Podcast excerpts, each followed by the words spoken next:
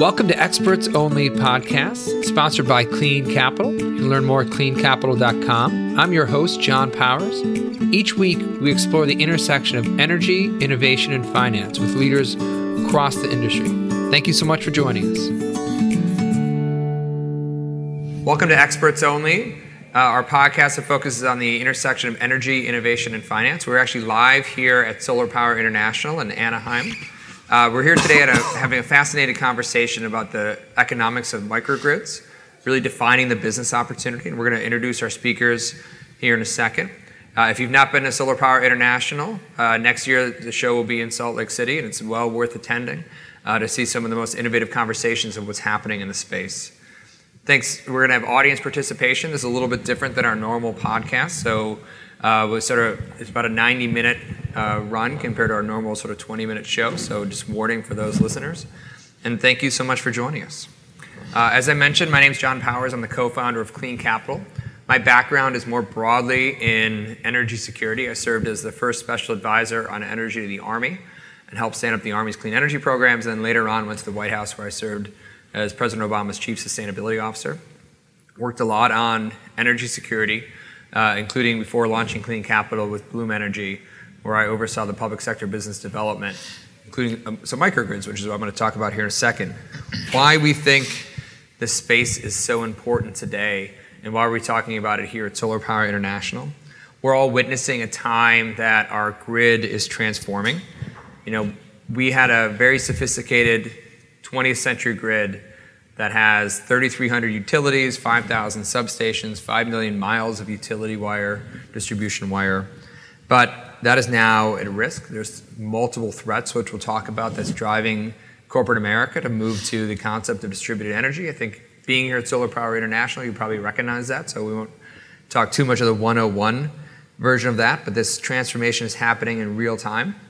The question comes down to how do we start to really grow and scale that transformation which is critical to both finance and the business models of these deals.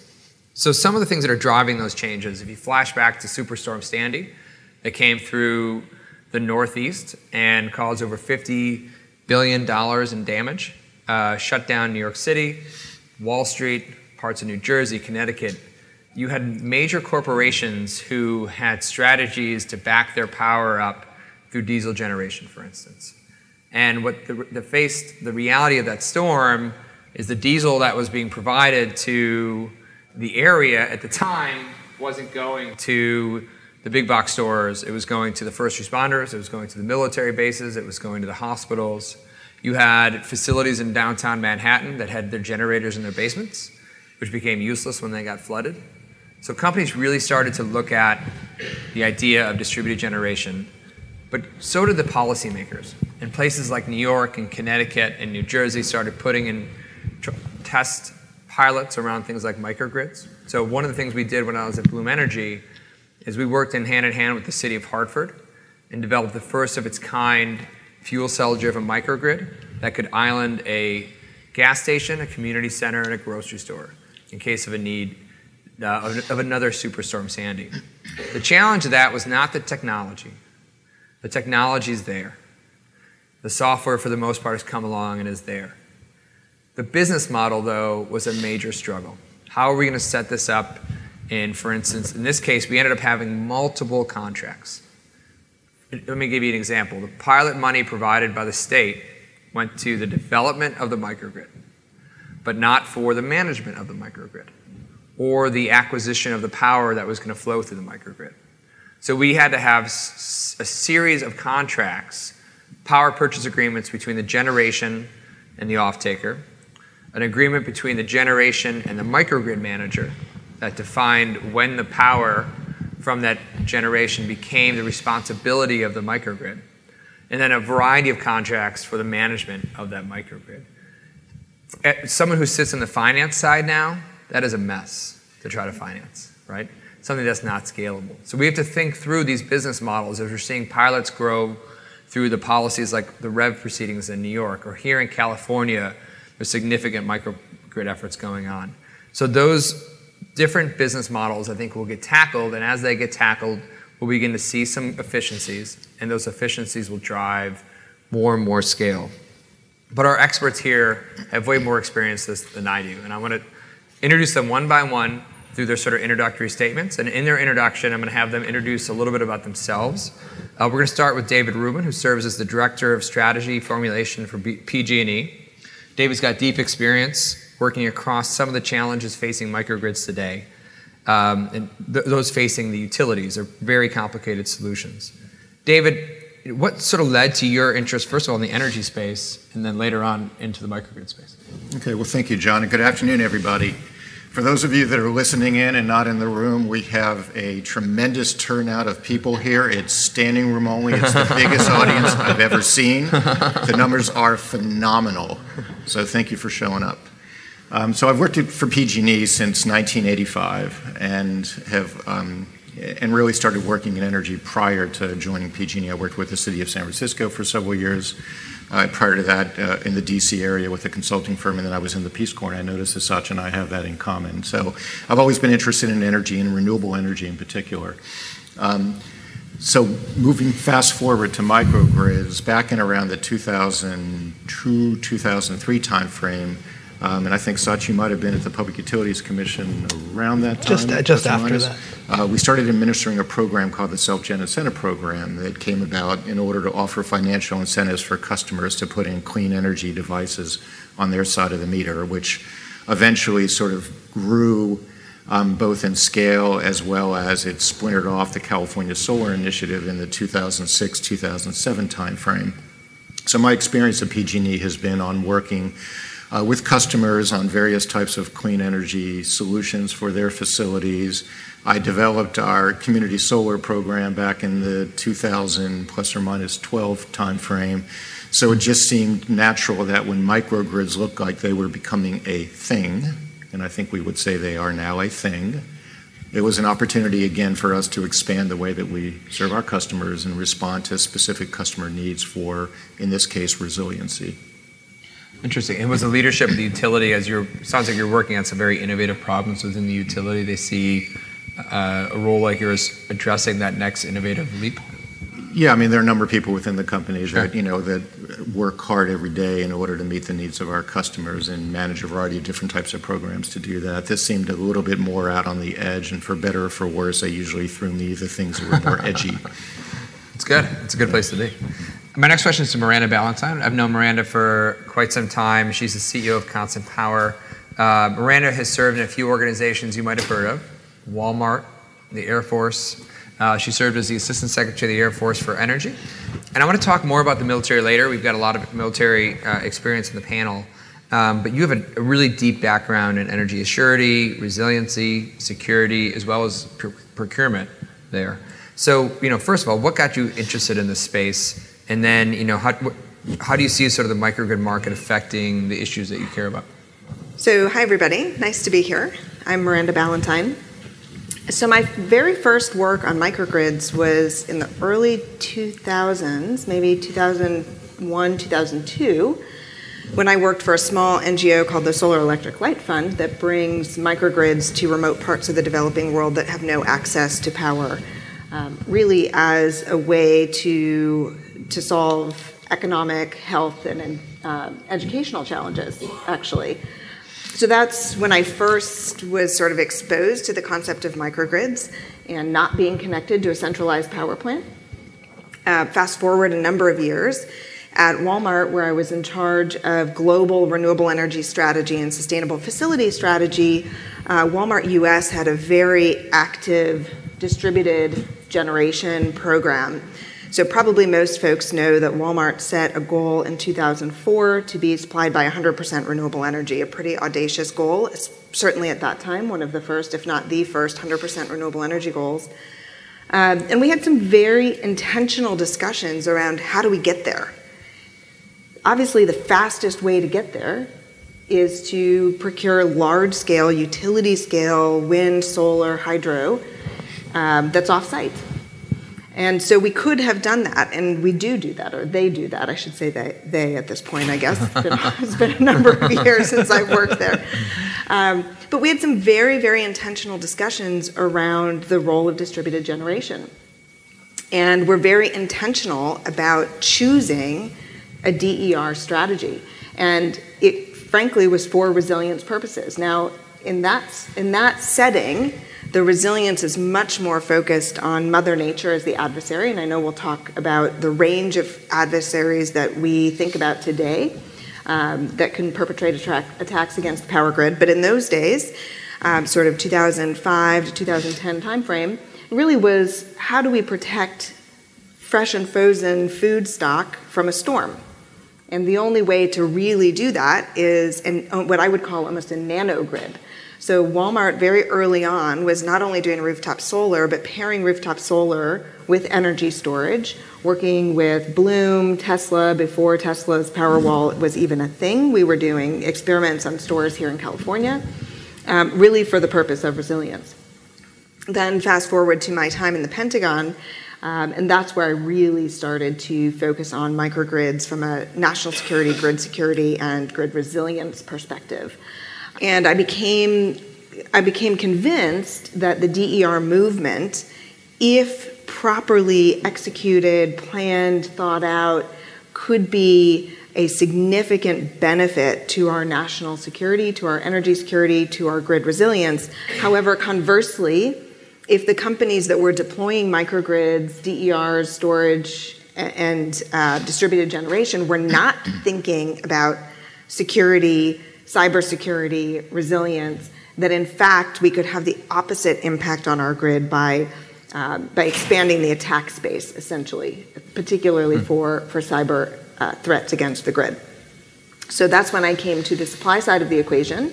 Now work for a very small startup in Ontario, um, doing behind the meter storage as a service, um, with a very strong emphasis with our suppliers on understanding how they are integrating cybersecurity and uh, physical security into their assets and systems.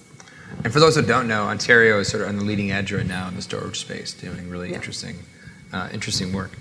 So my next question is to Sachu Constantine, who first and foremost I learned last night is a phenomenal dancer. Uh, he's also the managing director uh, for regulatory at Vote Solar. If you don't know Vote Solar for a second, I want to step back and give a quick Vote Solar commercial. There's an earlier episode for Ed Experts Only where we interviewed the CEO of Vote Solar, Adam Browning.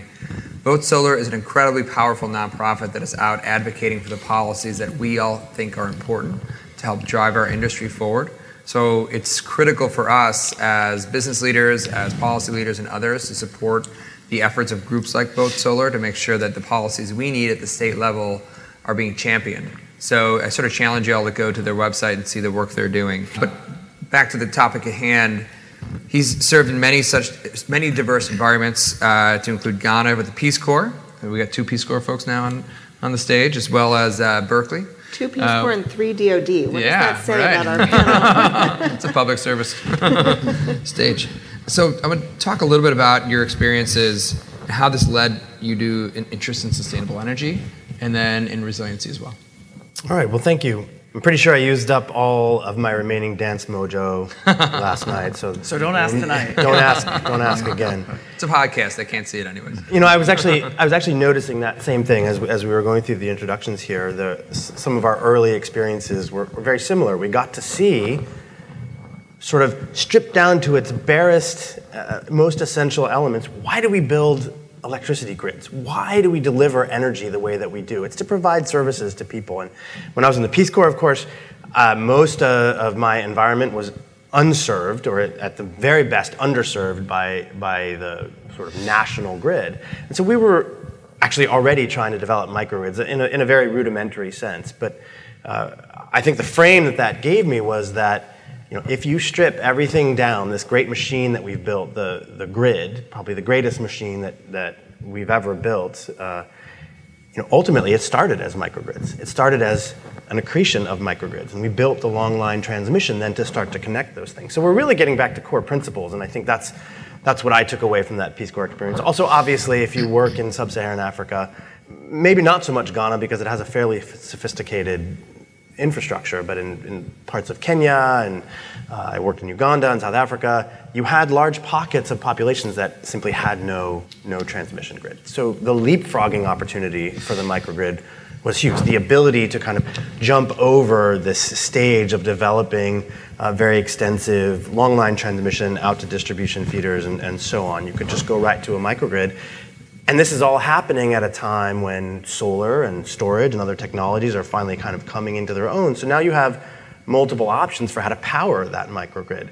I think that, that, that sort of fascination and that recognition of what that need was and how we could serve that need sort of carried over into my, my career here. I did spend time in, in DC long after Peace Corps working overseas in, in sub Saharan Africa and Asia, and microgrids in most of the countries that I worked in were, were a, a, real opportunity. So they, they, they stayed with me in that sense. Uh, I've been in solar, uh, actually, as David mentioned, I started at the, at the PUC specifically on solar, working on the, the CSI and some of the other self generation programs that we had there. I moved on from that r- really formative experience in terms of solar policy over to the Center for Sustainable Energy, which happened to implement some of those programs that we were overseeing at, at the CPUC in parallel with PG&E and, and Southern California Edison. So we, I, I have been throughout my career now looking at what the barriers are to solar, trying to figure out is it incentives, is it policy, is it some combination or lack thereof that we need to put out there. And one of the things, again, coming back to microgrids, one of the things that's nice about it is that it really starkly illustrates what, what and why we're doing this. Microgrids have the ability to incorporate more renewables in a, in a contained way. Uh, but they can continue to operate in blue sky operations with, with the grid and perhaps provide services. And we'll, I think we'll touch on that as we yeah. go through this conversation. But I think you know, microgrids uh, are really just an extension of, of the desire to provide good, quality, clean, modern service to customers out there. And in the regulatory side with Vote Solar, what are you seeing today that you're, you're sort of pushing forward on a policy side? No secret that Vote Solar has uh, historically uh, worked to expand and defend things like net metering, policies, compensation packages for solar. We're going to continue to do that. We're at a we're at a stage where some states with high penetration are thinking about modifications and alternatives to, to the traditional net metering, but effectively that customer tariff, that's one thing we're going to be looking at, particularly here in California. We've got the, the follow-on successor tariff proceeding. Uh, we're also really interested in, in developing this stack of values for solar, which I think includes microgrids. What are all the services that solar plus smart inverters plus storage plus DR and plus energy efficiency, what can it provide to the grid? And, and again, core principles, the grid of the future is likely to be a lot of, in essence, microgrids or large microgrids or nanogrids, all tied together some way, all able to function uh, in smart and sometimes independent ways. So Excellent. We're going to be working on those policies. Yeah, sure. exciting. Um, and lastly, Mike, Mike Wu, who's the principal of Converge Strategies. Mike served as a special advisor on energy to the Air Force, and he really saw an opportunity to engage stakeholders in helping them sort of understand the need for developing microgrids. Before uh, at lunch today, Mike and I were talking. He told me a story about some of the work they're doing right now with uh, some installations where they're going in and actually working with the facility team to show them what it means if they had, for instance, their uh, utilities knocked out for 10, 20, 30 days and what it meant for their operations and helping them think through the needs to address this. So, Mike, you know, first of all, how did you get interested in clean energy? And then, you know, with that other piece in mind, you know, what do you see as some of the driving threats that causing uh, folks to really get an interest in distributed generation of microgrids. Yeah, thanks, John. Um, and it's awesome to be able to share the stage uh, with two of my closest professional mentors, my old boss. Um, so, so John, your question about how did I get interested in clean energy was former really boss, was really yeah, sorry, sorry former boss. Um, was really you. Uh, my first job in energy was. Uh, uh, helping run a coalition of military veterans who advocate for clean energy from a national security perspective called Operation Free that was founded by uh, none other than John Powers. Um, and from there, I met Miranda Ballentine at a conference and said, Oh, I want to work for her. I got everybody who I knew who knew her to barrage her with emails to convince her it's that true. she needed to hire somebody and that he, it should be he's me. He's not kidding. yeah, including John, yeah, uh, who I, I listed in that um, work. Um, so, uh, so working for Miranda, amazing, um, taking on the Air Force, which is one of the world's largest, the world's largest consumer of energy, um, and thinking about how they would apply um, new technologies to maintain critical operations during times of disruption. And leaving the Air Force, uh, we uh, started a company called Converge Strategies, which is a consulting firm focused on the intersection of advanced energy resilience and national security. So, getting an opportunity not only to work um, outside the Air Force, but with the Department of Defense and, and the rest of the military services. So, really seeing how our military is considering the threat and increasingly concerned about the risk of long term, widespread regional disruptions, um, but also seeing how other stakeholders, commercial um, players, state governments are starting to confront that threat as well. I mean, I think one of the things that we saw recently was an extraordinary series of webinars that the Department of Homeland Security held, which detail in forensic precision how um, Russian hackers have access to operational controls of centralized power plants. Um, this is one example of determined adversaries that have access uh, to our critical infrastructure. It's not the only example. Um, it's, uh, I think DHS and FBI should be commended um, for uh, articulating this threat in an unclassified way. Um, but it is just one example of capabilities that um, our, uh, our adversaries have. So I think that. Can I ask you a question? What, do, you, what do you think they did articulate? I mean, in many cases, having having some national security background, they would never talk about that, right? But here's, right. They made That's an right. effort to get out I mean, it was even in the New York Times and Wall Street Journal. That's right. They declassified it and made an effort to educate folks. What was what was driving that from for DHS? I think there's an increasing awareness that they have to. Yeah. Um, that there's no question whether um, this access exists and that if they didn't make this public and didn't and you know they did things like anonymize um, the information so you couldn't tell what utility or you know who the exact actor was. So things that protected sources and methods um, for our intelligence community they did do that. So i think they were thoughtful about it. Yeah. um, but i think it's it's becoming too important to ignore or to wait for um, an incident um, it's something that we need to get left of boom to really consider. And it's just one of the fundamental threats that we're facing now that are different um, than they have been before. In 2017, we had the largest power outage in US history uh, in Puerto Rico and the US Virgin Islands. We're seeing, you know, obviously uh, once in a hundred year storms uh, more frequently and more severely. Um, and we're seeing um, a lot of long-term threats to particularly military readiness, but everybody else too. So one of the things working at Converge um, and, sort of having a broader view than just the Air Force is questions that everybody should be asking themselves are, what are your critical requirements? What do you need to maintain uh, whatever it is you do that's most important and achieve your mission. Um, what are your capabilities of achieving those requirements across a range of disruption scenarios? And what are the current gaps that exist between those things? And I think right. that's the framework that we've tried to apply, definitely within the military, but I think is going to be applicable increasingly throughout. And I thought Sachu made a really good um, articulation of how. Uh, how the grid of the future really needs to look uh, last thing is the approach of the current administration appears to not be in that vein. It appears to be focusing on um, how do we maintain generation for what they they are calling fuel secure generation, which is really code for coal and nuclear plants. Right. Um, when the vast majority, the overwhelming majority of disruptions don't occur at the generation level. They occur at the transmission and even more overwhelmingly at the distribution level.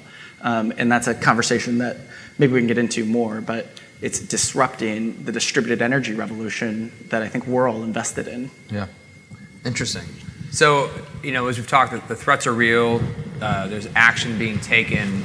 Uh, I want to talk for a second a little bit about the, the, evolving market for microgrids. And Miranda, when you, you and I first met, you were at Walmart and you'd really been working on some really innovative procurement efforts at Walmart to help lead the way for them to go out and, and, and make the business decision to buy clean energy and distributed generation. Um, as we've talked about, you know, companies like Walmart, Apple for their data centers, other, uh, the military are committed to these strategies of behind-the-meter generation and putting generation under their control or in partnership with utilities. But to do that, you know, we've had some real innovation on the procurement side of that, right? If you really flash the early parts of the 2000s, most large corporations would just pay their utility bill. They weren't. They didn't have internal energy procurement shops, right?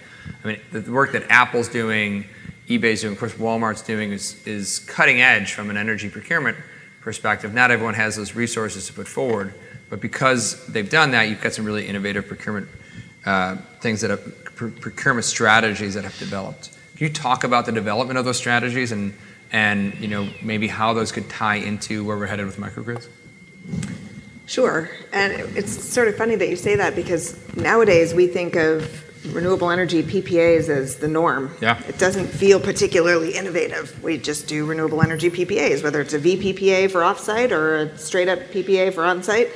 Um, but certainly in 2004, 2005, you know, really through 2010, it was very it was very new. Right and Something that Walmart certainly pioneered in those early days. Now what we're seeing is more and more innovation around aggregation. Uh, but really all of that's still focused on utility scale off-site stuff. So um I think the the place where we're gonna need innovation for microgrids is really comes back to what Mike was saying, which is the buyers need to determine what their requirements are if there's an outage. They need to understand the threat environment and the the balance between high risk but low impact outages, brownouts that happen, I don't know, every six months or so. I have some clients right now that are so impacted by brownouts every year that all they really want are UPS systems, right?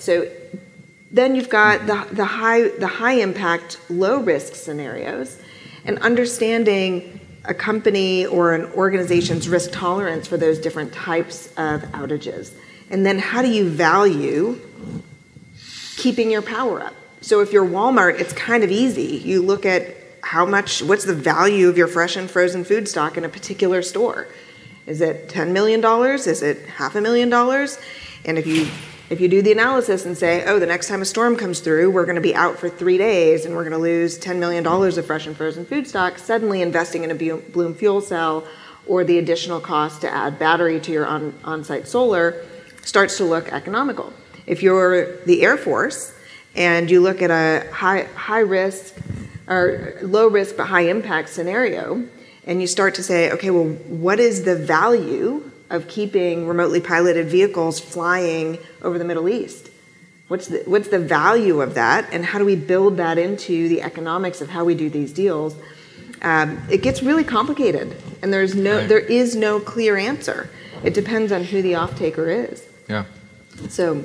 And do you find off takers really beginning to educate themselves? I mean, they're really sophisticated ones making these decisions. Data centers may be an easy way to do it, but once you get beyond that to, you know, whether you've got a warehouse doing distributions or, you know, what does it mean for, you know, uh, sort of a mid-tier big box store? Like, how do they make those decisions? I would say that in the off-taker community, the idea of resilience and security and using microgrids to solve that problem, in particular using renewably powered microgrids, is still not it's not common. It's not, it's not an everyday part of the conversation.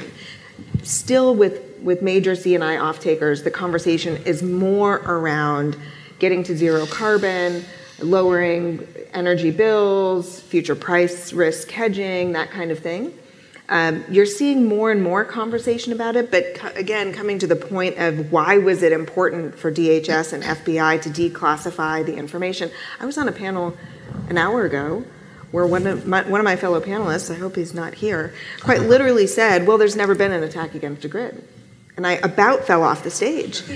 Um, I about fell off the stage, and I said, "We had a 2015 attack in the Ukraine that took the whole grid down, and every single day our grid is being attacked in this country, and it's declassified, and the you know, the it's being disseminated in in about the most public ways eh, that it can be." But there is to you know to actually give him some credit i think there is a false sense of security because our colleagues at the utilities have done such a darn good job in keeping us up 98% of the time Right. and they are so resilient against mother nature as an adversary that we have been lulled into a false sense of complacency, in my view.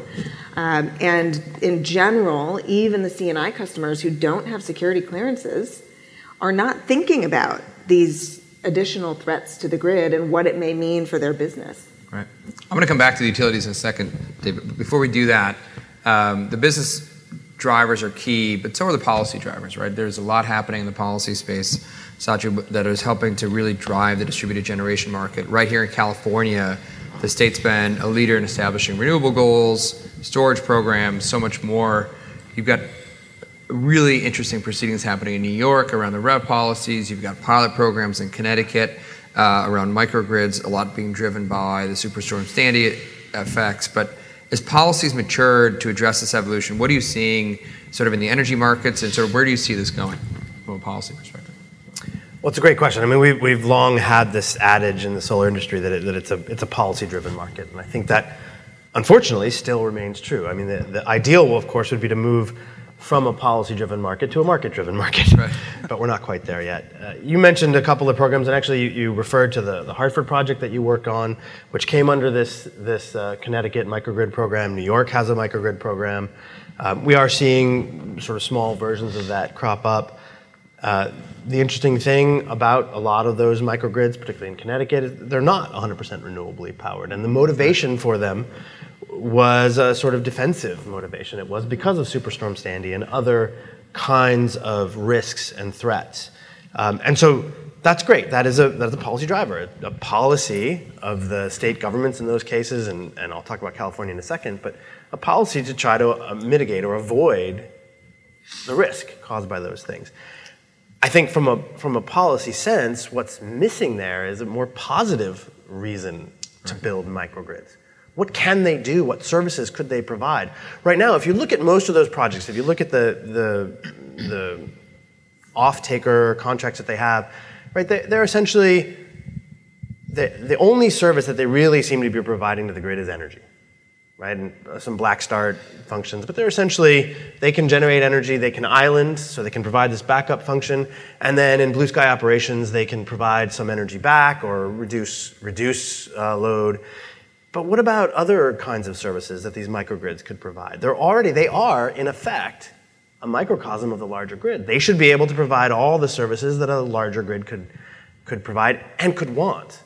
And so policy, I think, has to evolve and start to express other more positive reasons for building a microgrid, in addition to the, the security, uh, resilience, and, and other reasons that we build them. And, and unfortunately, you, you do have the REV pro- process in New York, but the, the REV process, in, in my opinion, has uh, sort of let the vision of a distributed future sort of fade a little bit, and it's looking uh, a little bit less innovative in that sense. Yeah. Connecticut doesn't have the exact same process behind it. Here in California, one of the interesting things about the way you described it is that, that a lot of what has given rise and potential to microgrids were developed in other streams. It was developing a value stream for, for behind the meter solar. It was in promoting and incenting storage deployment. It was in uh, thinking about DERs really broadly. And it just so happens that all of these streams come together in a microgrid. And so all these different value pieces that we were trying to create, the markets that we were trying to incent and stimulate, also work for the, the microgrid case. Right. And I think that, to me, is really illustrative of how policy has to evolve. If it is still indeed a policy driven market, policy has to start to encompass all of these ideas. And we have to do two things with that policy, too. We have to, of course, work within the technical parameters and the economic parameters for the utility and the energy sector, but we've got to capture people and make them understand what is good about this vision. And that's not, they they don't want to know about the duck curve. Duck curve is important for us to think about, but society doesn't care that much about the duck curve. What they care about is light staying on, food staying fresh, uh, their community being resilient in ways that they can understand and see and feel and walk through, they have confidence that, that the solar panels up on that roof are going to be able to provide power through thick and thin, or at least the batteries attached to them, and maybe there's wind, maybe there's other resources attached there. So I think when I think of policy, it's about expressing people's ideals, ideas, priorities, and, and policy so far has n- not, in my view, fully articulated that. We're getting there, we're seeing it, but it's. Uh, it's going to be a little bit of a Yeah. long road. I hope. Yeah, it's interesting to see like the different almost pilots of policy that are happening around the country, right? With with California and uh, New York's always held up, but there's been such an interesting push from so many stakeholders there that are affecting it. And then you have interesting, you know, corporations like Apple builds their spaceship up here, a little further north here in California, which is an amazing. If you, don't know about the new headquarters at Apple, Google it and check it out. Um, it's amazing. It's 100% renewable, uh, driven by things like fuel cell and wind and, and solar. But for the utilities, there's a massive customer base load that just demand load, I should say, that, that just maybe went away, right? So this has been a challenge for the utilities as policies moving forward. The business case for a lot of the utilities, they've sort of struggled to figure out how to, address and wrestle with the disruptions that are happening. I think PG&E has been a leader in this, uh, in, in finding ways to be innovative. Can you talk a little bit about the challenges, David, of the utilities, and then how are you looking at sort of addressing this in the future? Okay. So I think most or all of you in the room are familiar with PG&E. We're headquartered in San Francisco. We serve uh, a good bit of northern and central California. We have about 5.4 million electric customers and 4 million gas customers. Um, about 360,000 of our customers have solar systems either on their roofs or behind the meter, which is a pretty sizable number in aggregate sense as well as a percentage of our customer base. And that's growing at about maybe 5,000 customers a month. About maybe a couple thousand of that 360,000 have storage. Right. So much smaller number, still growing. Um, and of that subset, a very much smaller number actually have put in everything that's necessary in order to allow their facility to operate as a microgrid, which, according to the DOE definition, right, can operate in both grid connected and grid disconnected mode. And um, a lot of times when we have conversations like this, we sort of conflate DERs that are usually part of a microgrid Right. with the microgrid or the element that makes it a microgrid. But just to be clear, a lot of customers will, again, install solar and/or some other form of renewable, and then storage, and then say, I pretty much have what I need for a microgrid, and then discover it actually is more complicated and expensive to take that next step to enable islanding. Right. So solar costs have gone down dramatically, storage costs are following the same trend, controls have gotten less expensive and more sophisticated, but it's still not quite like saying, I'll take fries with that to go the step from solar and storage to a microgrid. And so we do have a relative handful of customers that have said we value the resilience benefit, and that's really the equation that's in front of them around is the value of having the ability to withstand some type of climatic or other event worth the extra investment that's necessary in order to be able to allow it to ride through those types of either storms or other natural disasters. And of course, we're seeing more of them. Right. And so I think it has become much more of a front and center issue for customers that have critical loads that either for commercial purposes need to be able to ride through an outage. And again, we strive to do better than 98%. Hopefully, we are. um, four or five nines is what we usually uh, target. Um, but there will be outages, right? And for certain types of customers, outages are just not acceptable. So whether you're a data center or a company that has a lot of frozen foods or a military installation, or more and more, a facility that is going to be needing to stand up when the grid is down precisely for the purpose of providing important community services like shelter, food, a place to charge your phone, um, a place to keep warm and have a shower. Um, those now are becoming, um, you know, uh, community centers, police stations, firehouses, et cetera, is really starting to enter the picture as one of the primary uh, and uh, use case drivers for a microgrid. So the way that we look at the microgrid, call it market, is really within three different categories. The first one are single customer behind the meter types of installations, which we have known for a long time, and even harkening back to the prior generation, healthcare facilities and other types of buildings have always had some form of backup generation. Usually it's break before make, but they can continue to provide whatever services they provide in the event of a grid outage. What's different today is, again, a sizable growth in customers adopting clean energy systems and storage, and having that be the underpinning of a behind-the-customer meter type of microgrid. Some of them still need rotating equipment of some form, depending on the nature of the load. Um, but again, more and more, these are clean energy-driven types of systems. Um, and that's really the sort of primary category of activity that we see. It may well be a campus-type installation, right? So it's multiple buildings and multiple loads, but it's a single customer behind a single retail meter.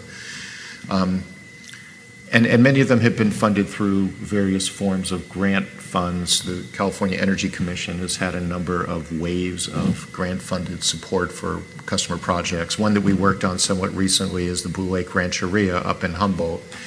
Uh, that was the winner of the DistribuTECH Distributed Resource Integration Project of the Year, where they put in solar storage, um, a backup generation. They had a biogas digester, which unfortunately didn't quite work the way it was intended to, but it was still a noteworthy project, and they serve, again, as a collection center in the event of a grid outage. So that's, in many respects, really the predominant form of microgrids that we see, and that's the first major bucket of activity. The second is where PG&E, for its operational purposes, would want to implement a microgrid, either because it's the lowest cost way to serve customers. So in some sense, getting back to, you know, if we had it to do all over again, knowing what we know today, we wouldn't run a 20-mile umbilical cord line to serve a relatively small load in some remote area. We would serve it through a self-contained type of generation and storage system. And so as we look across our service territory today, there are a number of cases where we do have relatively small customer loads that are a remote distance from the rest of the grid, but they're connected through a long line that, frankly, once we come up to a need to replace that line, we ought to look at serving that load a different way. Right. Right? So one of the opportunities we have is looking at Angel Island, which is in the middle of San Francisco Bay and is currently connected to Tiburon by a sub-bay or a Bay4 cable. At some point in the probably near future, it will fail, and it's a pretty expensive replacement project. So we're working with the state, which is the customer on the island, and Marin Clean Energy, which actually happens to be the CCA serving energy supply, to look at how we can come up with a configuration that would actually have the island operate as the island. So it may hmm. not fit the DOE definition because it would, at that point going forward, not be grid connected, but it would be a standalone- Yeah microgrid. Another example of a utility operational opportunity is now in the wake of the wildfires that we experienced last year. We're looking at implementing programs where we would um, proactively de-energize lines. Mm. In those types of situations, again, we would be shutting down segments of customers in advance of um, potential wildfire conditions. Um, we would look at setting up, again, a means of continuing to serve critical loads that might be downstream of uh, a transmission line that runs through a particularly forested area, where we need to de-energize that line, but the downstream customers, there would be a way that we could set up what we're calling a pre-engineered interconnection hub, to be able to move generation in quickly in order to continue to keep a line segment with critical customers operating while we're going through this, what we call public safety power shutoff. So again, the second category is really ways in which we would be implementing a microgrid or something like a microgrid in order to allow us to do our job better. And then the third category, and I'll just quickly identify this and move on because I'm sure we'll talk about this more, is where you have multiple customers that are sort of geographically proximate, that want to be part of a group microgrid. Right. And that's an area where we don't have any of those today. Um, But again, if you can imagine, you know, a fire station, a police station, a community center, that would all be kind of very close to each other, maybe on the same circuit, uh, without any other customers or very many other customers between them, and we can figure out a way to put in the appropriate sectionalizing equipment to allow that grouping of customers to um, separate from the grid when the grid is down. And if there's, you know, say, solar on one building and storage in another, and some other form of generation third, you'd actually have a total being more than the sum of the parts type of situation. And we do have a project that we're moving forward with, that we're working uh, with the Schatz Energy Research Center up in Humboldt uh, at the Arcata Airport, which recently received, again, a CEC grant to move forward with a multi-customer microgrid that happens to be on an electrical cul-de-sac. It's the end of a PG&E circuit. This serves the airport, the Coast Guard, a couple of other customers. I think there are 17 accounts in total where all the customers would opt in. Um, they would all be part of this microgrid, and we would again install equipment in order to allow it to sectionalize when the rest of the upstream circuit is down. Hmm. Um, and the work that we have to do is figure out how, what are the costs, who pays for those costs, what are the benefits, who receives the benefits. So, um, we're planning on working on some form of a tariff that would govern, again, what amounts to a multi-customer microgrid. Interesting. Those are the three different ways that we're viewing. Yeah the broader microgrid market. Hey, John, can I pick up Yeah, please. something really quick that David said that was really important, that was kind of buried in there around the difference between DERs and microgrids, um, and picking up your question around policy. Yeah The role of policy. We'd like to talk about these big, sexy federal policies, um, but the truth of the matter is that in many, I dare say, potentially most jurisdictions, um, allowing DERs to sever from the grid is still not legal in a lot of the country. So when Walmart started doing DERs and rooftop solar, you know, back in 2008, in most of those locations, they can't sever from the grid if the grid goes down. And, right. And yes, there is a technical and cost barrier that a lot of customers are like, "Oh, you mean I have to put something, I have to put switches in?" And, but actually, for for Walmart, that was not the barrier. It was a policy barrier that we were not allowed to install those switches in systems that would allow the systems. Right. From a Walmart perspective, we were basically from engineering for when the policy caught up to what we wanted to be able to do. So we knew that rooftop solar wasn't actually giving us resilience when we were installing it. In fact, most of the solar plus storage and even the Bloom projects that we were installing weren't giving us resilience yet, but we were preparing for when the policy environment caught up to um, our engineering, because it's really not hard from an engineering perspective. But particularly smaller utilities, and we face this now even in Ontario, um, this struggle with utilities saying you can either run in parallel or you can be an islanded system, but you can't be both. And so working with policymakers and utilities to help them understand and get comfortable because they want 90, you know, nine nine or five nines or whatever it is you want, when suddenly you have a bunch of new little guys installing assets behind the meter. Right. And how do these guys trust that we're not just gonna knock the whole thing down? Right. Right. So there's a lot of there's a lot of things complicating how we get to systems that give us services in a blue sky environment and resilience in a black sky environment. You know, it's it's there are business model challenges, there are policy challenges. I think those are the bigger challenges more actually than technological and engineering. The technology and the engineering is not that complicated, actually. Sachu, do you have a comment? 'Cause Yeah. I want to add one other point on to. Do you? Okay. Well, I was just gonna jump in and say I think that's right. It's not the technology, it's it's the policy that's that's causing the barriers here. To that point, I mean, California has some very innovative proceedings going on, the distribution resources Planning proceeding, the Integrated Distributed Energy resources proceeding, the IDER proceeding. We're awash in alphabet. Uh, but what those proceedings are doing is they're trying to create a policy environment that would allow for these DERs to operate as a value stream for the grid. And once you do that, then you make it possible to also have them island, right? I mean, I think you need you, you need to do both of those things.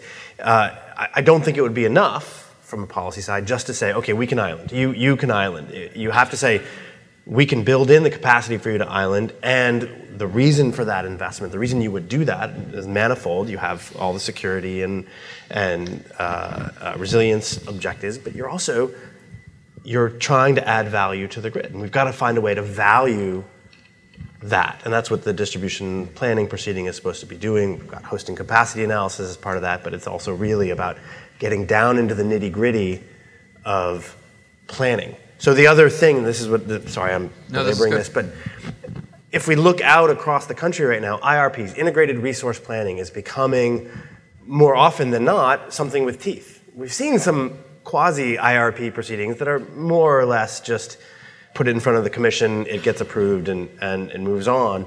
But now we're starting to see these, these integrated plans, which are trying to take account of the islandability, the functionality, the, the value to the grid of distributed energy resources, and build up to decide where do you then still need central station resources? Where do you need other kinds of resources? Because it can't be provided by other resources. We're seeing that, that proliferate, and I think that's a pretty interesting trend. We've just got to make those have, have some teeth. David, before you comment, just real quickly, I'd like to say we're about to go to some audience questions so after this.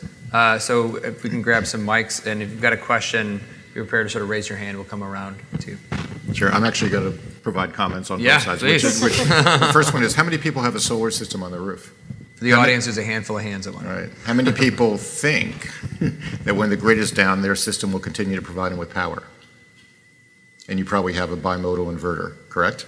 I've got two Teslas in my basement. Which, which the utility can dispatch at their will. So you're an insider. For everybody else, and again, I've, I've heard a lot of people say that they've, you know, they've gone off grid. You know, they put in a system because it gives them important backup power. Most My of them are not. My husband not. wouldn't let me invest it in it. I wanted to, in fairness. But, but just as an observation, again, the vast majority of systems have inverters that are single function inverters that once the grid is down, the PV system doesn't produce power. And I think a lot of customers, for better or for worse, are believing that they now have a system that would allow them to operate um, in islanded mode. Um, Sachu, just wanted to pick up on something that you said too, which is consistent, Miranda, with your comment, which is, you know, I don't mean to specifically compartmentalized discussions, but I think it is important when we talk about the types of things that DERs might be able to provide the grid in blue sky mode, that that, you know, those, those are conversations that are taking place across a large number of proceedings. You mentioned several of them. Those aren't microgrids necessarily. Correct. They may have the added feature of having all the additional equipment necessary to allow it to island, but they are things that are essentially transactions that can, and we are moving in a direction where they hopefully will be occurring, but specifically when that customer is connected to the grid. And so it's in a blue sky operating mode. Is, is the do you see the um, growth of the storage market affecting those proceedings? Like, the, do, are, are we going to see more because storage is actually becoming a real thing now? I, I mean, I do. I think that's when we talk about DERs providing services to the grid. Yeah. From a utility perspective, usually that implies a certain amount of dispatch Yeah. capability. So, so one thing Da- David mentioned, and it's funny just because I've been on military installations with uh, solar assets uh, who, where personnel are confused about that as well.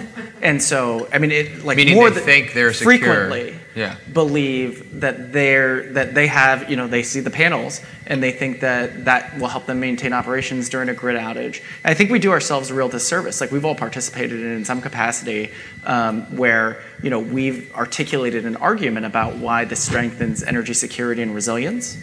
Um, when we what we mean is it has the potential to strengthen energy security and Right. resilience if we can make the investments. And I think it gets back to everything that I think we're all talking about, which is um, today it is very hard to pay for um, an increased level of service from an, an electric system, at least in my experience. And what, even if I wanted to pay and even if I had the resources to do it, I don't know exactly how I would go about that. And so, how do we create products and services that allow for um, that enhanced level of service? And I think that's something that we're just at very nascent stages to. Um, and, and I do think I think we may be underplaying the technology challenge of that a little bit in this discussion, um, just because it's um, it's it, it is a big challenge. Yeah. Please raise your hand if you got any questions before I call on you. I say one. we- are supposed to talking about economics as well. One thing is, is someone who finances projects and um, all of this uncertainty leads to a higher cost of capital. Right. So who's willing to take that risk to do those projects, to spend the money, to do the deals? The higher cost of capital is causing us to have higher project, higher costs within the projects. The more certainty begins to, to come around, and the more these things begin to like solar is a great example. Early stage solar, very expensive capital. Now it's becoming not yet commoditized, but much cheaper deals. Storage is in a position today where it's still relatively high cost of capital, but people are beginning to trust the technology, policies are in place. Microgrid is still far from that today because of all of the policy uncertainty around it.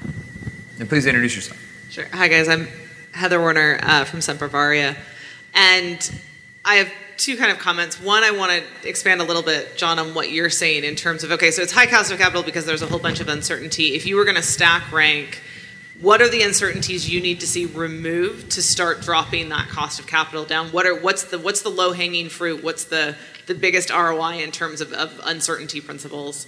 And the other is I do want to push back a little bit on David in terms of you're right, there is this conversation about DERs can provide services to the grid, but one of the challenges that we have is stacked DERs in a microgrid can provide a lot more services in one single installation. And there isn't, to Mike's point, there's no, I mean, whether you want to consider it value stacking or there, there's no single or series of aggregated values of services that a, that a microgrid can do as opposed to a silo like what can storage do what can solar do etc right now each of those is worked separately. How do you see the progression in policy and regulation to get to that kind of aggregated values economic proposal? I'm going to go first Sure. um, so your point is correct. And again, we, you know, the, um, the proceedings as Sachu mentioned that are underway at the California Public Utilities Commission. By the way, I believe each one of them was supposed to be an umbrella proceeding, and now they're their own self-standing proceeding. And there's discussion around tying a bigger umbrella. exactly. We would be looking for what it is that the customer or end user would be providing across the meter if it's a result of behind the meter resources or in front of the meter. And so if it's a composite associated with a number of different DER elements, we, um, you know, again, we would want to transact with an entity that would be providing us with defined services, depending on what the needs of the particular location are. So, yes, if it's if it's a customer that just simply has one technology versus multiple technologies, and the multiple technologies produce a different characteristic of services that could be provided, we will be looking at that composite. So to your question on the economics, how do we sort of prioritize addressing the risks? I think there's, first of all, um, you know, the, heart of a lot of this is it just comes down to this is still project finance, right? At its heart of it is, is complicated, and very few folks will, uh, people will wrestle with it. But the project, for those that aren't familiar, the idea, the challenges with just pure project finance is larger institutional capital that is less more or more efficient and less cost of capital than like venture capital money or private equity money. Uh, they look at project finance and every deal is different, right? And when you got to spend all those resources to figure out those deals, then there'll be a higher cost of capital. Now, why microgrids are challenging is the technology risk is still it's getting better. It's still there though. So you're you're not just betting on this a system. You're betting on now a system of systems, right? So is the software that managing it, you know, really proven? Is the uh, you know the solar and the, the the fuel cell and these other pieces that are all combined into the system of systems proven? The reality is we haven't seen that many of them out there to, to really have the test case to say, yeah, we know this integration of these different systems work. So that technology risk is high. Um, and then I think a lot of it has to do with also sort of the risk around the revenue. So how, are we going to actually see the revenue streams into the folks that are backing this um, uh, play out? So whether it be around uh, what's going on with storage, with, demand, and other revenue streams. You know, if this microgrid, we saw this in City Hartford, if the microgrid goes down, and the power from the fuel cells could never be actually used, but would the city be willing to still pay for that power that wasn't used, right? In this case, they ended up saying yes, but that's a complicated thing to solve, right? And when you're solving that for each and every one of your investments, one, you're not putting out massive amounts of capital, and so that capital will be really expensive. So those pieces begin to come together as more and more this is getting defined, but I think those risks are still pretty heavy. And by the way, what John just said can be shortened into the famous microgrid refrain, which is when you've seen one microgrid, you've, you've seen, seen, one, one microgrid. exactly. Yeah. Another question? I think we had one up here. Oh, hold on, wait for the mic, please, just because we're. You know, when we talk about resil- we talk about resiliency and, and, uh, and like Mike, Mike was saying, well, well, it's, a- it's a promise of resiliency, but, but, you know, in, in effect, when, uh, and I was expecting California with rolling brownouts, when, when every day our solar is going back into the grid and, uh, and feeding clean energy back into the grid, taking a load, you know, taking loads off what would otherwise be larger loads. So is that, so I would, in my mind, that's, you know, eh, you know, putting resiliency back into the grid, that's making the grid stronger and more, re- more resilient to brownouts, for instance, or rolling brownouts or whatever. Has, has California seen, ha- has PG&E seen the um, added solar impact that the concept of rolling brownouts, or you had solved that long ago?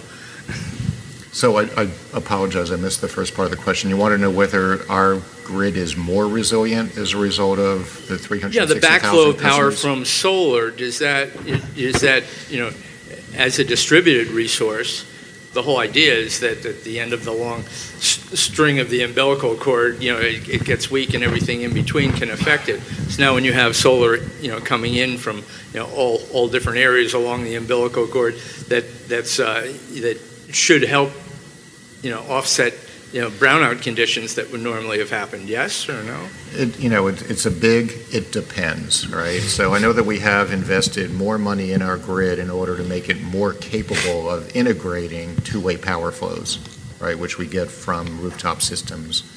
Fairly, very few of the systems are actually non-export. Most of them actually are NEM systems that have the ability to export, and we've needed to fortify our system to accommodate that two-way power flow. In some cases, you may then, you may get benefits if the solar is being produced at exactly the same time that that circuit peaked.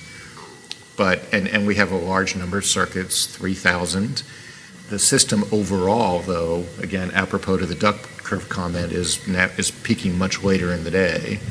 Um, But there are some circuits that are more midday peaking circuits, and it depends on what the characteristics of the load are. So it's hard to make a broad generalization, other than I would say, generally speaking, we have needed to invest more money in the grid in order to enable it to accommodate customers putting solar on their roofs. And So my, so my battery is dispatchable. I'm Green Mountain Power uh, in Vermont, and, and so I, I'm in effect a, a, a microgrid in my house because, because, and it's dispatchable. So why wouldn't you just go towards, you know, straight rules for microgrids that, that made them dispatchable, that, that, that was just, you know, uh, as, as opposed to them just islanding? Uh, Because obviously, the more work you get out of your battery and your equipment, the more value it has, the more bankability that it could have, uh, et cetera. And I'll I'll just offer a quick Yeah, response. It sounds like it could be a deeper conversation. But again, just to try to separate, uh, it- it it would be a battery, whether it's part of a microgrid or not, that we might be looking for ways in which we could work with the customer to have that project dispatched in a way that helps us manage our grid more effectively, in some cases potentially help us avoid future investments in infrastructure, if we have something that we believe would provide us with equivalent service at a lower cost. That may or may not be part of a microgrid. So that battery could be part of a microgrid, or it could just simply be, again, a. a piece of And do the tools, just as, just simple, do the tools exist at the utility level, though, to, to actually go into that basement and pull the power from the Tesla battery? We are working on that now. We have a project that's underway that we have gone out to the market in Oakland um, called the Oakland Clean Energy Initiative, where there's an aging power plant. We don't own it. It's under a reliability must-run contract with the California ISO. It's getting close to its retirement age, and we want to be able to to have it be replaced by clean resources when it does retire. Um, And so we have gone to the market in order to get bids for entities, whether it's customers using behind-the-meter resources or developers, front-of-the-meter resources, to provide us with capability that would allow us to essentially keep that area powered up when this power plant retires. Uh, We also have a number of pilot projects um, under the DERMS umbrella where we are learning how we can actually not only have visibility into the operating characteristics of behind-the-meter resources, but also dispatch capability in order to be able to help support the needs of the grid. Yeah, I think the pilot I'm in supposedly does that, Green Mountain Power, that they, that's the whole, that's my whole contract with them, that they can take it when they need it to cut, you know, from buying expensive peak power. Right.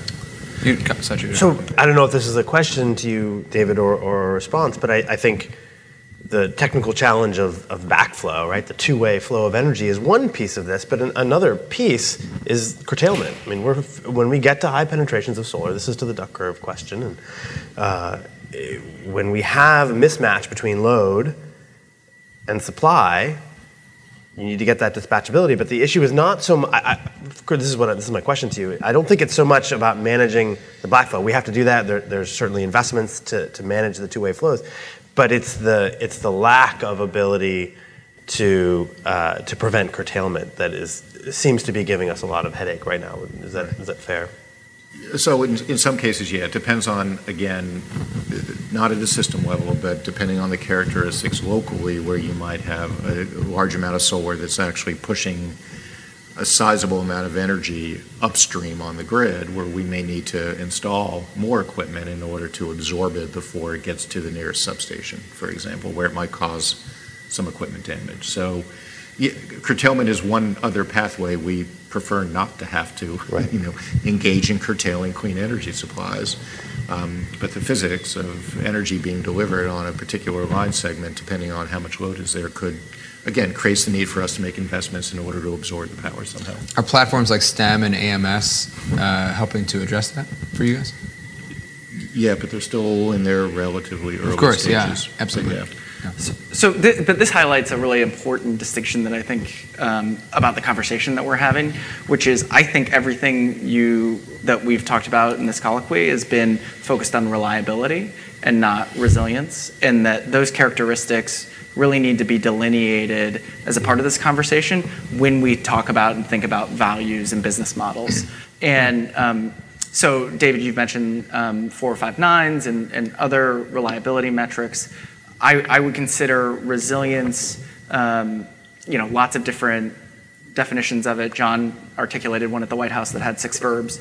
And uh, so, so my definition of resilience is the adaptive capacity to maintain critical operations during times of disruption. That is one way of thinking about it. And the important characteristic of that is like, well, then you got to ask, what's the disruption? So, what do you want to be resilient to, and for how long? And, and that opens up a different value path um, that starts getting into um, how is solar diversifying um, your current capability of meeting your critical requirements um, and helping do things like, and, and there, this is happening in the military, this is happening in other contexts. How, um, how are we using a solar asset to lengthen the um, amount of fuel storage that we have on a given installation to meet critical operations?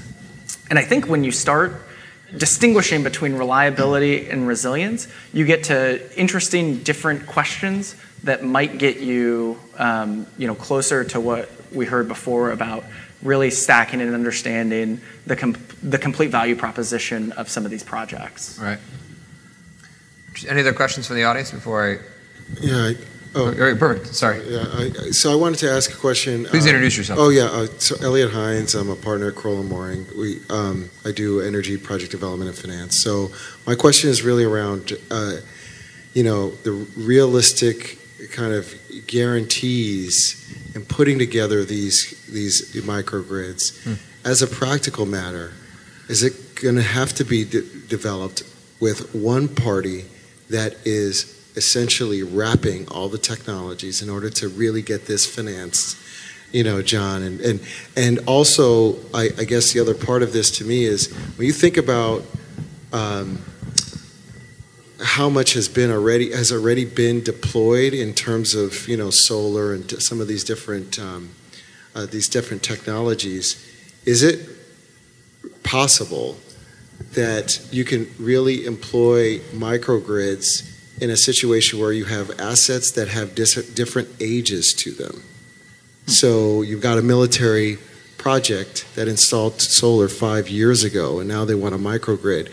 How do you see that? Again, it's tied into again the guarantee question, but how do you see that practically being, you know, affected in a way that works for the vendors, that works for the customer, and that is financeable? Hmm. So I would say from an off-taker perspective, it's far preferable to have a single provider that can wrap all of the technologies and systems together. Well, so this is where I think the the role of the federal government and what the federal government has been doing in microgrids uh, has advanced several companies with expertise in this space. So there are already companies that are leading, but there aren't that many of them, um, and the federal government can sometimes invest more because they're investing through CRADA or through R&D dollars uh, or other mechanisms to make it work. Uh, so we we had a summit called the Business Renewable Summit last April, and one of the members, a large chemical company, hosted a roundtable, and he basically put the problem in the center of the table, which is I want renewable energy, I want grid servicing during blue sky. I want to be able to sell back services through voltage regulation or peak shaving or whatever the, the utility wants from my microgrid. And I want it to replace my UPS and my diesel genset. Who, who's out there that does this? It was a room full of suppliers, and literally they all said, Not us yet. Mm-hmm, right. There isn't any, I mean, there are some. So if you look at uh, who built the nearly 100% renewable energy microgrid at, at Otis Air Force Base, that was Raytheon, right? If you look at who built the, the microgrids that are not necessarily renewable through the SPIDERS program in the Department of Defense. Explain what the SPIDERS program is. Sorry? Explain what the SPIDERS program um, So, the SPIDERS program was a program uh, launched by the Department of Defense in maybe 2010, 2011 timeframe uh, to really look at fully resilient microgrids on military installations, not necessarily focused on renewable generation, but a couple of them did incorporate renewable generation. Um, that would allow a military installation to be fully self sufficient for long periods of time in case of an outage. And there were a couple of very specific vendors that built those systems. And so you are now starting to see companies that are building expertise in this space. And there are some others, and Mike, you know, Mike works with several of them that are now building models. And so we're in this just really fascinating sort of dynamic time where customers want something, vendors are trying to build it, uh, financiers are trying to finance it, but we're all kind of dancing around and, and trying to get to a place where we can stamp it out in the way that we do rooftop solar PPAs or remote wind VPPAs. Yeah, I think you almost yet. have to divide the market. There's the public sector mush market, the federal, yeah. municipality, university, states, hospitals that don't have the capital themselves to put up and do this work. So, they're, they're, for instance, there's these system integrators in many cases, Raytheon, or these what are known as ESCOs, energy service companies, mm-hmm. that have the capability of doing this. But really, how are those financed, right? What they're doing is they're putting together the structure, they're putting together, in essence, a special purpose entity, right? And then they're in, in the federal side or even the, the, mush market side, you know, they're basically paying off would be really sort of a PPA structure, but it's not as an energy service structure. Um, but we're not seeing many of them right now on the federal side because of hamstrings around the federal reality of having to actually save money off your yeah. utility bill there. If you could pay a premium for that security, that was called the energy security premium, the Office of Management and Budget, this is way more wonky than you ever want to get. If you want to know the most powerful organization of the federal government, it's the Office of Management and Budget. It's just, I want to, is a whole different podcast. Um, but they, won't, they won't let them pay that premium, right? And on the, the private sector side, most private sector companies, I don't know, use Walmart example, but it may, they may say, look, I can actually borrow money cheaper than you can, so I'm not going to pay you to finance the special purpose entity to do this holistic thing, right? So that's where I think we're struggling right now as an industry to say, you know, how do we put together this system of systems and then finance it in a microgrid PPA that I think has been the sort of holy grail out there. I think the capacity is probably there to do it technically. Um, I think certain policy changes uh, at the state or local level or, or, federal level could make that happen for the mush markets. Um, the private sector still has to wrestle with how they, you know, how, how they want to do it. Can I make one more comment on? Yeah. Yeah, so the, yeah. the, the comment was for the, those in the podcast, the mush market has handcuffs on the, the amount of time they can contract that out. That's absolutely right. Going back to the Office of Management and Budget. John, I would definitely download your OMB scoring podcast. So yes. I don't know how many other people would, but. So I would, I would make one more quick comment, and I, I agree that um, that energy service companies are well positioned to be leaders in this space if they want to. They're really the ones that are well positioned there. But the others, the other sector that I think is really well positioned if they want to are the verti- vertically integrated utilities. Hmm. Because they already know how to wrap technologies, they know how to generate, they know how to transmit, they know how to deliver power. And so it's it's about taking that expertise and there are some utilities, yours is one of them, who are really leading in this space who are really saying instead of protecting the hub and spoke model, I think yours is one of them too, by the way, rather than protecting the hub and spoke model, how do we actually encourage a distributed system that we can then run? We still run it. Yes, you own it in your house, but we can run it. And there's, there are several others that are really actually taking a leading role in that. And those companies are bankable. They know how to take risk. They know how to invest in technology. They know how to integrate technology. So I think the vertically integrated utility space is someplace that we should really be watching, and those that are leading in this space um, can really crack the code for a lot of us. And the policy question around allowing them to do that, right? Allowing that vertically utility to get behind the meter. That- that- I was going to make that comment, so Yeah. thank you. Yeah. Hello, I'm Pablo. I'm from Paraguay, South America. Um, I have a question.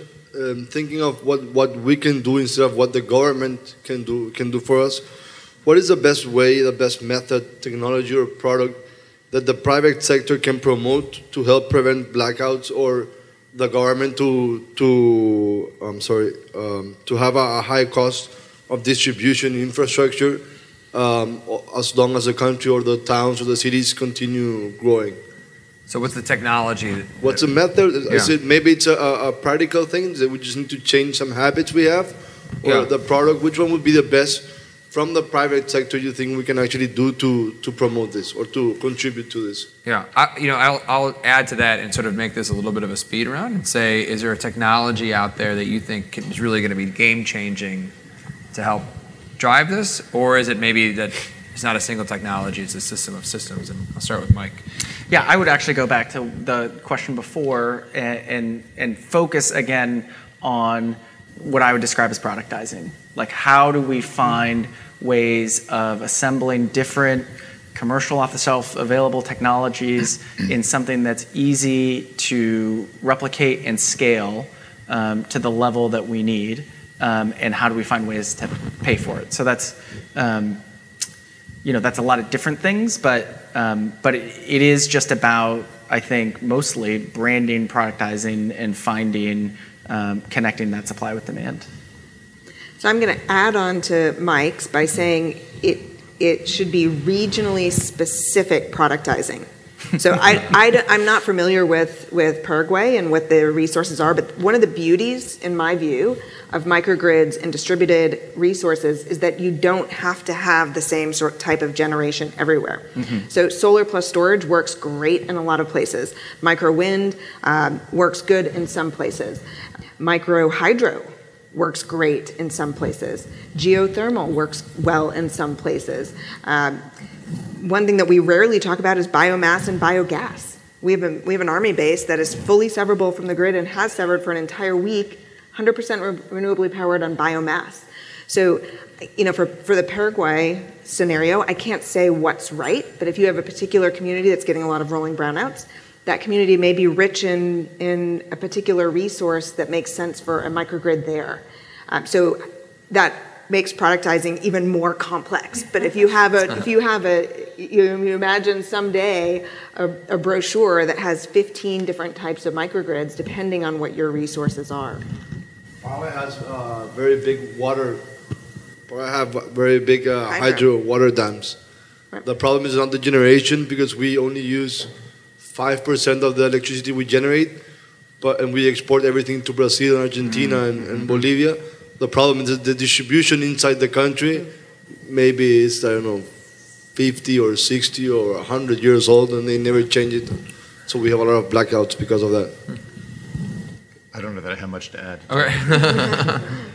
I'm not sure I do either. I'm not not really a technologist. Uh, I do think if you want the private sector to be involved, to your point, we really have to productize. We really have to. It, there's got to be some plug and play element to this. Something that something that will make the utilities comfortable with that point of interconnection for this microgrid. That they're going to be able to get the flow of information and the flow of services across that interface that makes them comfortable with it. And and I think, David, to and we're probably not going to get to it, but talking about the Berkeley project, one of the things that was missing was an ability for PG&E to provide a microgrid tariff and to actually provide some of the services that might have been necessary to create that microgrid, which could have been done by the city of Berkeley. But there was no way that we had, no, no uh, pathway to socialize the cost of moving 12 kVA lines around and adding different transformers. And right, we didn't have that pathway Add some color to that about the. So let's get to. We have a limited time, but we won't get to both of these. But we do have two great pairs here that work together on a variety of projects. You guys want to talk about the microgrid in Berkeley for a second? So, quick background the city of Berkeley, uh, Northern California, uh, had an opportunity to put in a fairly large solar installation in the downtown grid, uh, right in the downtown corridor. They wanted to use that solar capacity to power critical services within the downtown footprint. Uh, the problem very quickly came up that those building loads were not contiguous, uh, that the map of the 12 kV distribution lines uh, and the, the location of the transformers wasn't ideal for a microgrid. Um, PG&E worked with us very closely in mapping all that out. Uh, the, the solar project was going to go ahead. So the, really the only question was, could they make a microgrid out of it? Could they make an islandable, functioning microgrid to serve these critical loads? It turned out that was not feasible. And what one of the barriers that we ran into was that high cost to moving some of those those 12 kVA lines around in order to configure this microgrid. Uh, it wasn't so easy to sectionalize, and and so who was going to bear those costs? And, and that's what it came down to. The, the city has got a sort of hybrid version with storage on the in the critical loads, and it will use some sort of netting of that production to to help it out, but. Um, ultimately, that project did not result in a, in a true functioning microgrid. David, let me ask you from the utilities perspective. You know, as being part of that pilot, are there lessons that you all learned that you're sort of taking forward into other opportunities? So I had mentioned the Arcata project uh, about a half hour ago, and I Yeah. think um, some of the things that are associated with the configuration of the Arcata project weren't present with the, the Berkeley. Sach had mentioned in the case of Berkeley, you had four buildings, but they were located a distance away from each other, and there were a number of intervening customers. And as much as I would like to think the sports bar that's in between the garage and the city hall would have been the load that I would have wanted powered up If a disaster happens on a Sunday, you still have to watch the game. Exactly. Um, we, we, we don't have an easy way to shut off non-critical customers that might be located in between the loads that you actually want powered up. If you want solar surplus from the garage to get to City Hall, you can't count on our, we have a uh, automated metering infrastructure system um, that can do remote shut-off, but if the grid is down for, you know, an earthquake, we can't count on that remote shut-off capability. So you'd have to go knock on each customer's door and ask them to please turn off their power, which just isn't a practical way of Right. organizing it. So, it, it, you know, again, the situation of the loads and the resources relative to each other were just quite a bit different than the situation we have up in Arcata, where you do have more of an economically viable proposition because the customers are all adjacent to each other on a given circuit. And so, I guess the lesson learned in some sense is that um, the economics are difficult when you have a, again, a geographic proximization issue of the customers that you want to be included as part of a multi-customer microgrid and who pays for the costs associated with what might be required from an engineering perspective to tie them together Right. on the same circuit. So what we're saying is, it's really easy to do. Snap your fingers. One, and one, start. one final question. We've only got a few short minutes. Yeah, sure. So, so talking about cost, um, let's say you have a solar and storage system set up. Uh, what is the percent increase in cost to convert that into a microgrid? And then let's say you had solar plus storage plus a diesel generator. Uh, would that add make it even more costly? Um, are there other considerations? Yeah. So what's that premium, right? You're asking, and I think it's probably hard to say. It all depends on the size of the system. Is it a campus? Is it a building? And then really, I think the ability to judge that premium will really depend on which technologies you're bringing in across the board. Anything else to say to that? I'll just add one other quick comment. Again, the answer you're going to get in almost every circumstance is it depends. And one of the key Yeah. considerations is not just simply how do the solar and storage that might be there and/or backup generator that might be there interact with the current load, but one of the key questions is what will be your use case for emergency circumstances? Because it may well be that you're going to use that high school gymnasium in a fundamentally different way when you need to use it as a collection site for people to come to when the broader grid is out.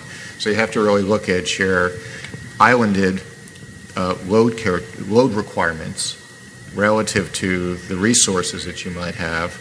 Uh, if you have a backup generator, it gives you more flexibility, obviously. Um, but then you need sophisticated controls in order to make sure that you can keep demand and supply in balance in the same tightly configured way that we do as a general matter a- across all of our grid. Yeah. Well- It depends is the right answer. Yeah. it depends. Okay. So, first of all, I want to thank the, the panel for, I think, a really interesting conversation. Uh, I think, you know, the tough part about the the conversation around the economics and financing of microgrids right now is because we hit on this many times. It's, it depends, right? And as David said, you've seen one microgrid, you've seen one microgrid. Uh, and until we can figure out a little more of a rinse and repeat mechanism, the cost of capitals will re- remain high. The technology is getting there, the policy is getting there, the software is getting there. Uh, now, you know, the question is when does the, the, business model get there to begin to really open up this market?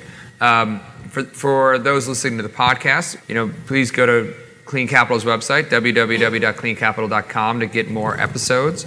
I specifically wanted to thank uh, Solar Power International and, Energy Storage International for their support uh, and the opportunity to do this and challenge each of you to sign up. For those in the room, come back next year in Salt Lake City. For those that are, are listening online, uh, please join us in Salt Lake City next year for another event. And uh, thank you for everyone for being a part of this. Thank you.